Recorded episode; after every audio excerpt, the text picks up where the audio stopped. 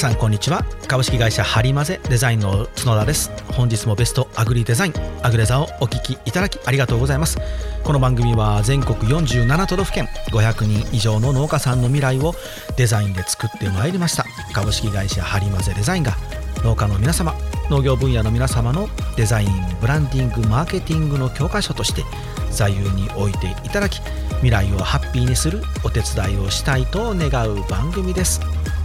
というわけで改めまして角田です。本日もよろしくお願いします。さあ開始早々宣伝します。え今日はですね、えー、っと10月の11日ですね。で10月の11日は僕も今農業ウィークに、え、行ってます。で多分あの今準備してる時間なのかな？準備を多分セッティングしてる時間だと思いますのでで明日から12、13、14と幕張メッセで農業ウィーク開催されますので、ぜひ皆さんね、ご,、えー、ご来場ください。で、この農業ウィークの宣伝、農業ウィークってそういえば何？みたいな話は、ね、あのちょっと宣伝の回を、ね、ちょっとだけパッと挟ませてもらったので、あの聞いていただけた方いらっしゃると思うんですけれども、まだ間に合いますので、まだまだ間に合いますので、も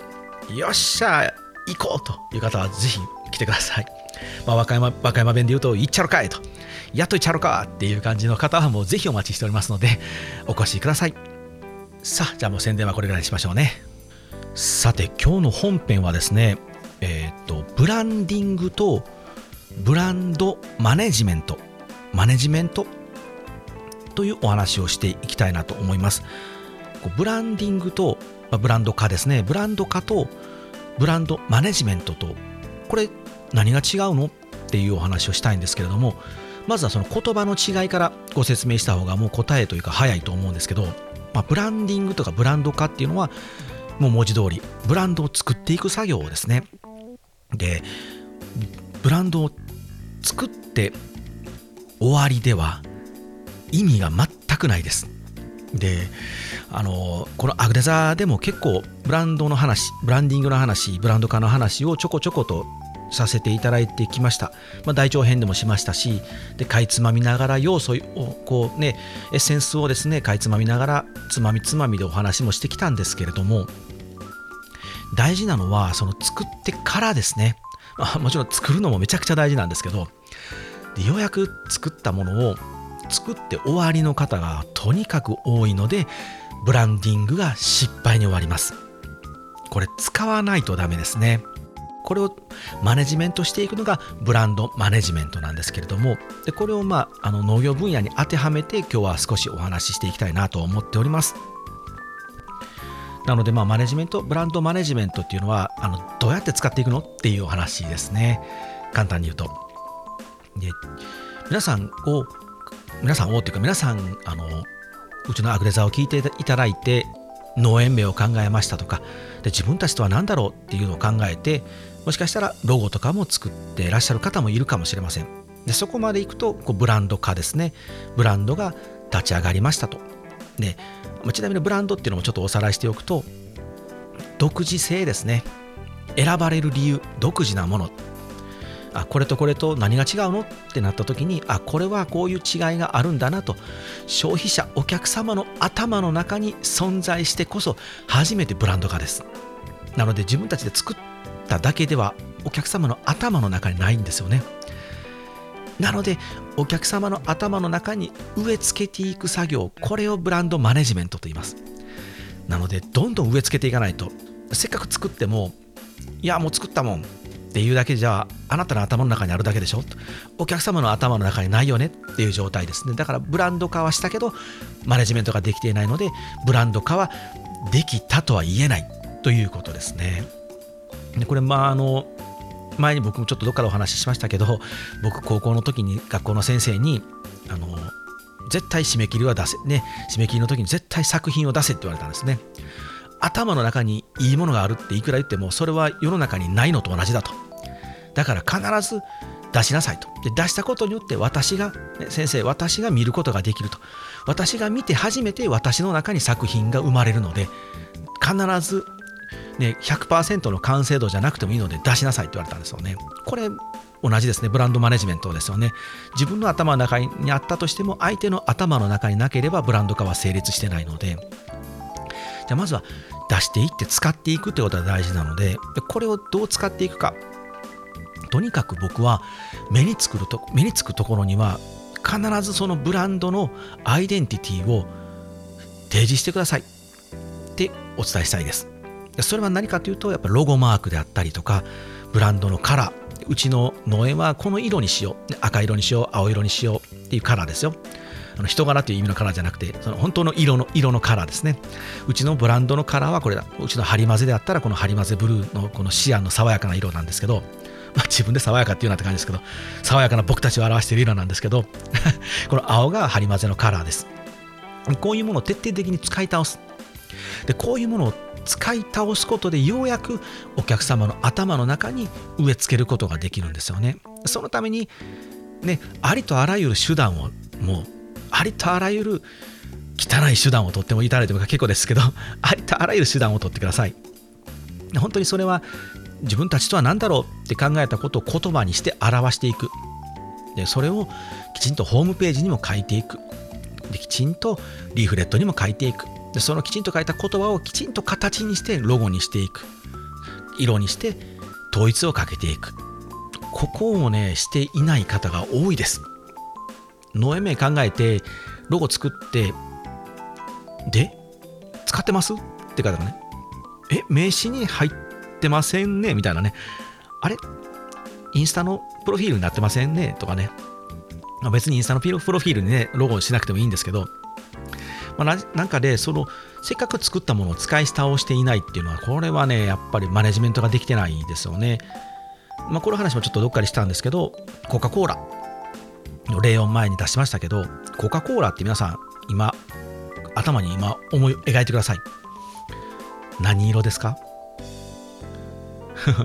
緑とか黄色っていう方いないですよね。赤ですよね。で、コーラ自体は黒ですよね。もうこの2色なんですよね。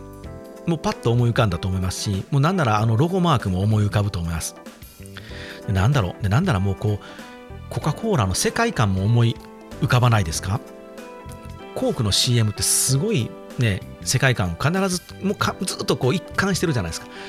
なんかハッピーなんですよね。コカ・コーラがをあるシーンってハッピーなんですよ。幸せなんですよね。なんかこう古き良きアメリカっていうかって「ヘイ!」みたいなテンションの高い「アメリカ!」みたいな感じじゃないですかでもあれってなぜそれが共通で皆さん今ね僕がコカ・コーラって言っただけでそれが思い出せるかっていうともうしつこいぐらい僕たちの目に触れるように彼らは仕掛けてくるんですもう夏になったらねコカ・コーラの CM 見ますよねでもうすぐ冬になったら例のサンタクロースが出てきてコカ・コーラの CM しますよね。もうだから少なくとも年2回必ず僕たちにタッチしてくるんですよ。このタッチポイントっていうんですけど、このタッチポイントをどれだけ増やせるかっていうのがマネジメントです。まあ、あの語弊はたくさんあると思いますけど、言い切ってしまうとね、言い切ってしまうと語弊はあるんですけども、う簡単に言うと、もうとにかくお客様の目に触れるようにしていくのがマネジメントなんです。これをしていかないと、本当のブランド化は成功しないんですね。なので、できるだけお金をかけなさいというわけじゃないんですけど、できるだけもう手作りでもいいんですけど、ラベルを作って貼っていくとか、農協さんに出荷するから、そんなんいらんわっていう方も、農協さんに持っていくときに、ロゴを作った T シャツを必ず着ていくとか、ね、必ずそういう、ね、ロゴがプリントされた帽子をかぶっていくとか、で何かもし書類のやり取りがあるのであればその書類にロゴが入ったハンコを押すとか。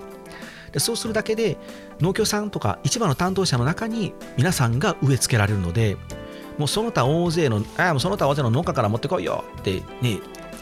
JA さんたちは思ってるかもしれないんですけどその中でもあ山本さんって名前になるかもしれません、ね、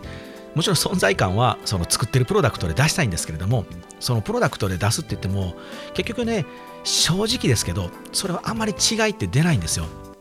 これあのブランドの世界でも絶対皆さん必ず言われてることで、まあ、僕があの、ね、勉強した中でもある本にも書かれてましたけど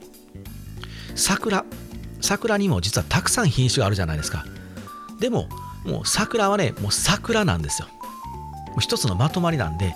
いや桜の中にもこんだけ違いがあるよってプロの皆さんは思うかもしれないんですけど消費する僕たち消費者お客様からするともう桜だもん。桜は桜ですよっていう感じなんですね。だから桜とね朝が全然違うでしょ？これは違いなんですよ。これは全く違うのでねそもそも違うのでいいんですけどここまでのでも違いを実は出さないと実はブランドってなかなか難しい。であればここまでの違いをもう作っていくしかないんですよ。だからその他大勢にならないように名前を覚えてもらう方法を仕掛けていく。だからね市場出荷でねあの JA さんに出荷するにあたっても自分たちっていうのはこういう農家なんだっていうアピールは絶対必要だと思います。そうすると何かの時に必ず一番に思い出してもらえます。ここ大事ですよ。何かの時に一番最初に思い出してもらえるっていうのがブランディングなんですよ。ブランド化なんです。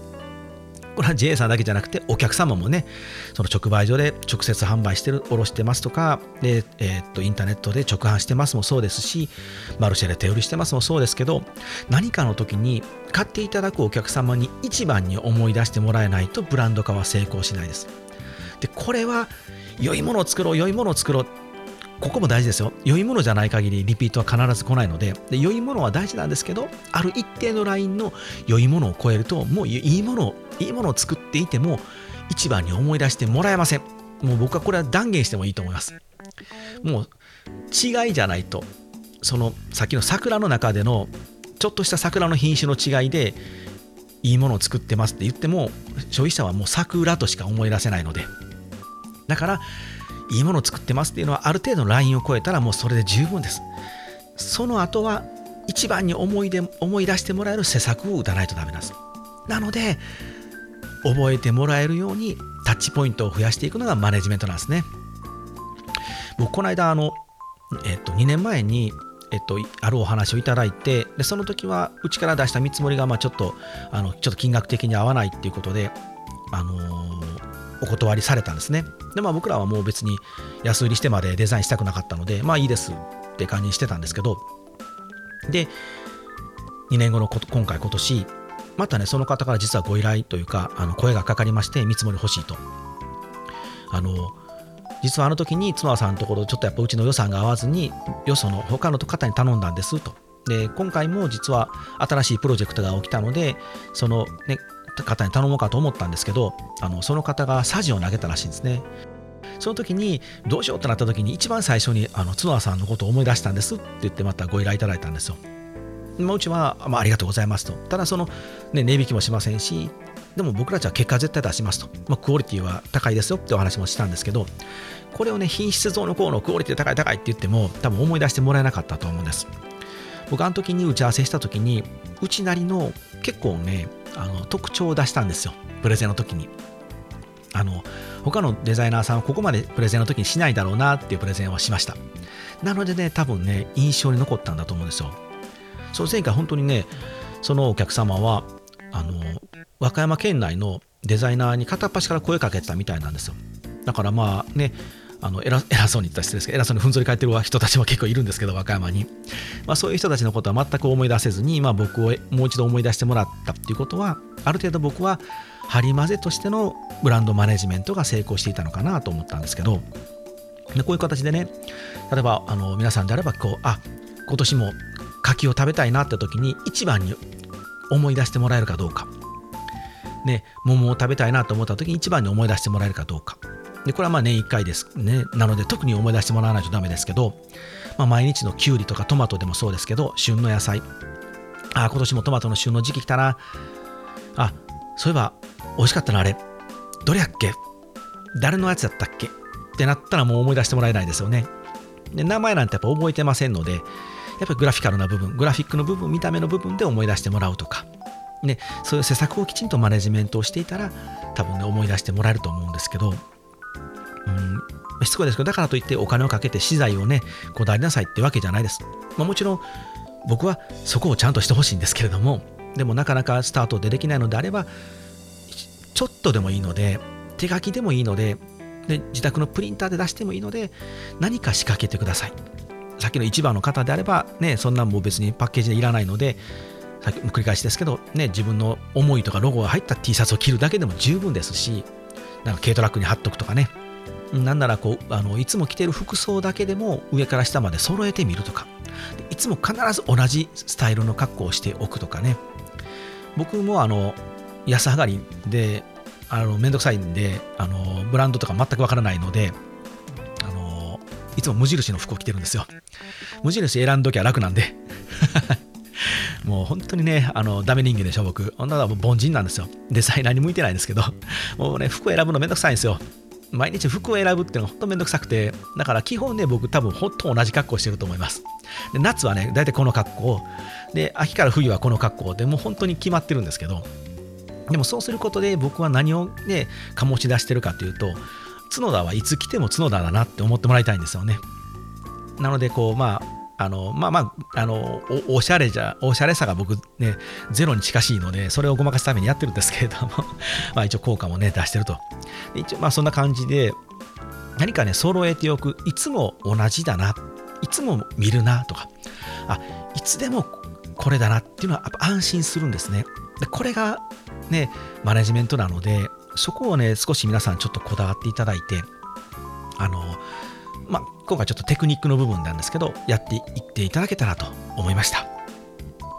本当にねちょっとしたことをねあの揃えていくこれ意識なんですよね。ちょっとしたことを意識で揃えていってあのふっと思い出してもらえるにはどうしたらいいだろうなっていうのを考えるだけで変わりますよ。皆さん例えばね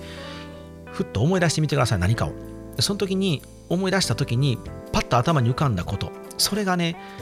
多分その思い出したものとかサービスとか形とか、まあ、誰か人でもいいですけれどもその人たちが常に努力していることだと思います。もう思い出してもらえるためにもう必ずこのキャラクター設定というかねそのキャラクターを演じるというかその世界観を常にこ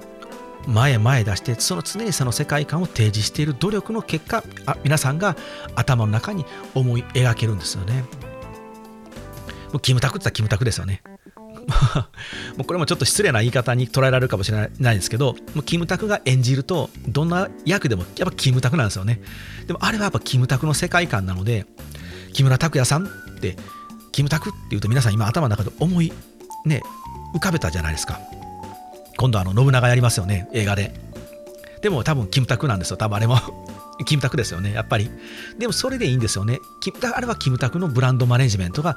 大成功してるんです。だから仕事が行くんですよね。昔の役者さんってやっぱ悪が強かったんですよ。だこの人って言うと田村正和とかって言うと、やっぱ田村正和なんですよね。だからね、マネジメントが成功しているので、あこういう役誰がいいだろうって思った時にもうふっとあもう田村正和に頼もうってなるんですよね。タレント事務所さんとかはかなりこうガンガンガンガンと、ね、タッチポイントを増やしてマネジメントしていくんですけどで僕前にもお話ししたかもしれないんですけどあの学生時代に大学の時に先輩と2人であの一晩中朝まで遊んでたんですけどそれはこうウェーって酒飲んで遊ぶじゃなくて一冊小説を選ぶんですよ。前にもお話したかもしれないですけど一冊ね小説を選ぶんです。で2人で読むんです。で読み終わってからじゃあこれを映画化するにはまず監督誰がいいとかカメラマン誰がいい照明さん誰がいいじゃあ役者誰がいいとかね脚本頼むやったら脚本が誰がいいとかって言って2人でねこうだあの出していくんですよ。おおいいね主人公そいついいねみたいなねあそれいいっすねみたいな話をしていくんですけど当時なんか、ね、僕らがあの学生の時ってまだインターネットってほぼなくて i モードとかあんなんでしたから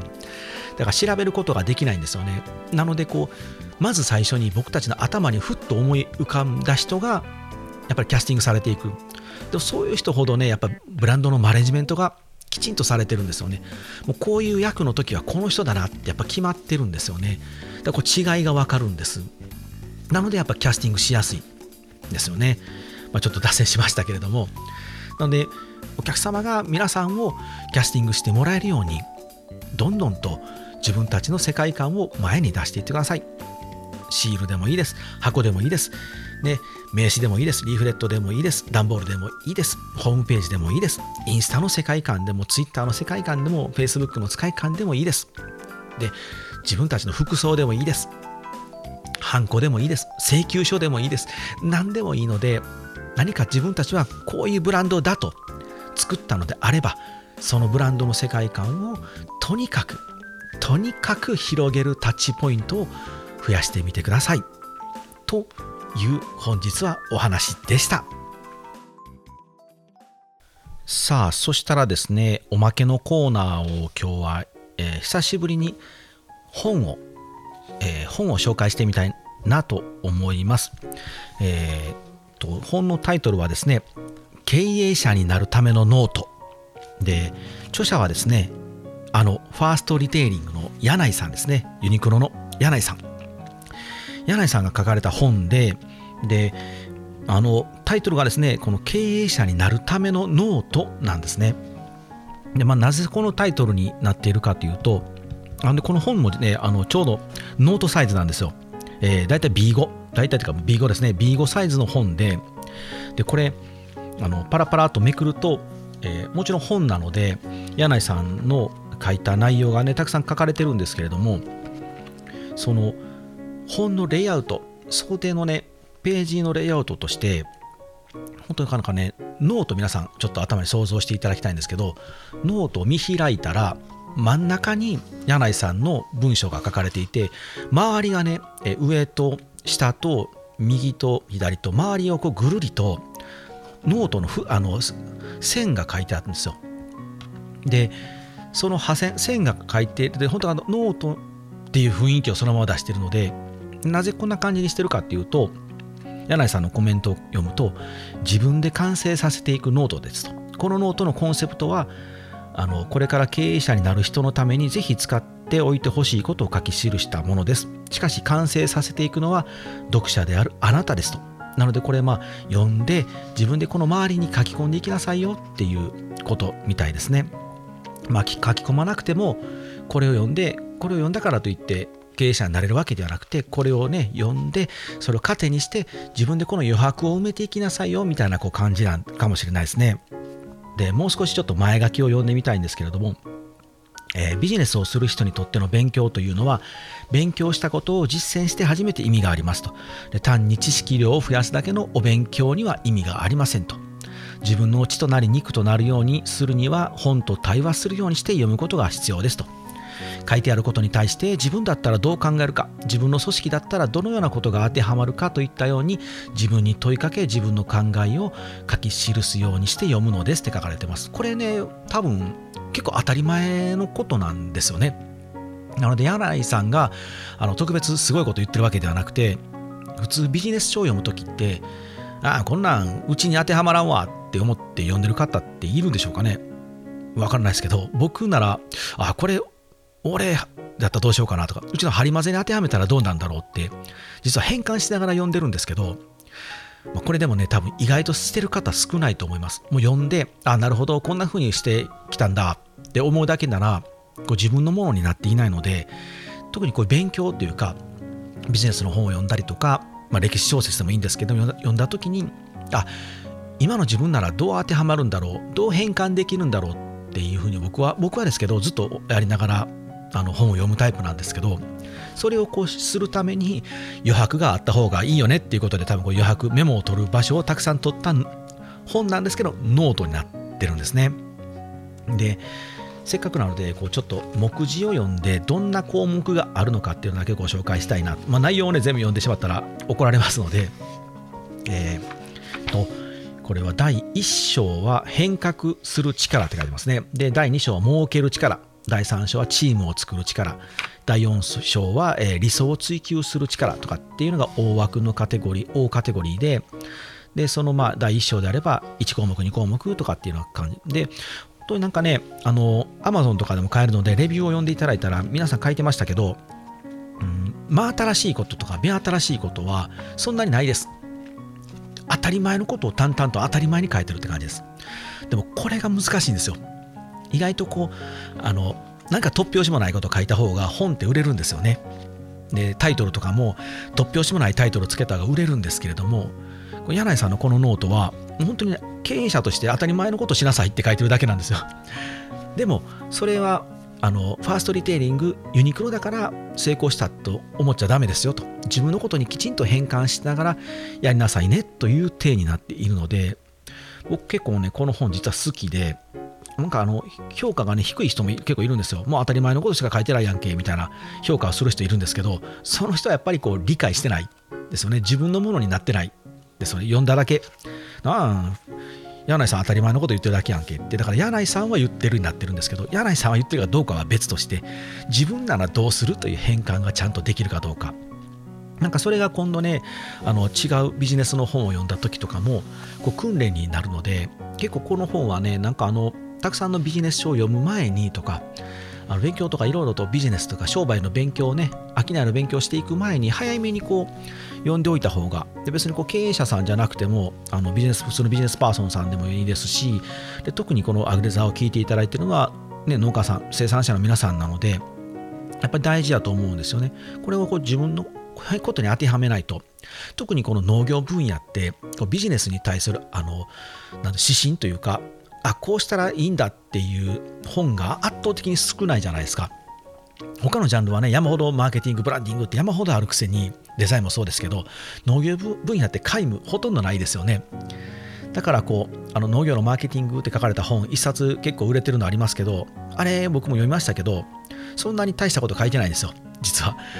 でも農業分野にあれがなかったので、あの本に今売り上げが集中してるんだと思うんですけど、だからこう、あの変換をねしないと結構しんどいと思うんですよね。勉強するの。なのでその変換をするこう訓練ができる本かなと思いました。例えばこう第2章の「儲ける力」っていう大枠の大項目が大項目があってその中の第1項が「お客様を喜ばせたいと腹の底から思う」って書いてあるんですよ。でこれお客様が喜んでもらうことをしなきゃダメですよって書いてあるだけなんですよ。めちゃくちゃ当たり前ですよね。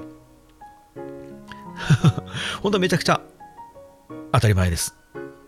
でこれがね、意外と農業分野の皆さんにの参考資料としてこういうものがないんですよね。だからこう変換していかないとダメなんですけど、ちょっと読んでみると、お客様の笑顔のために大切な3つのことって書かれてます。えー、お客様を喜ばせようと思ったら私は次の3つのことを大切にすべきだと考えます。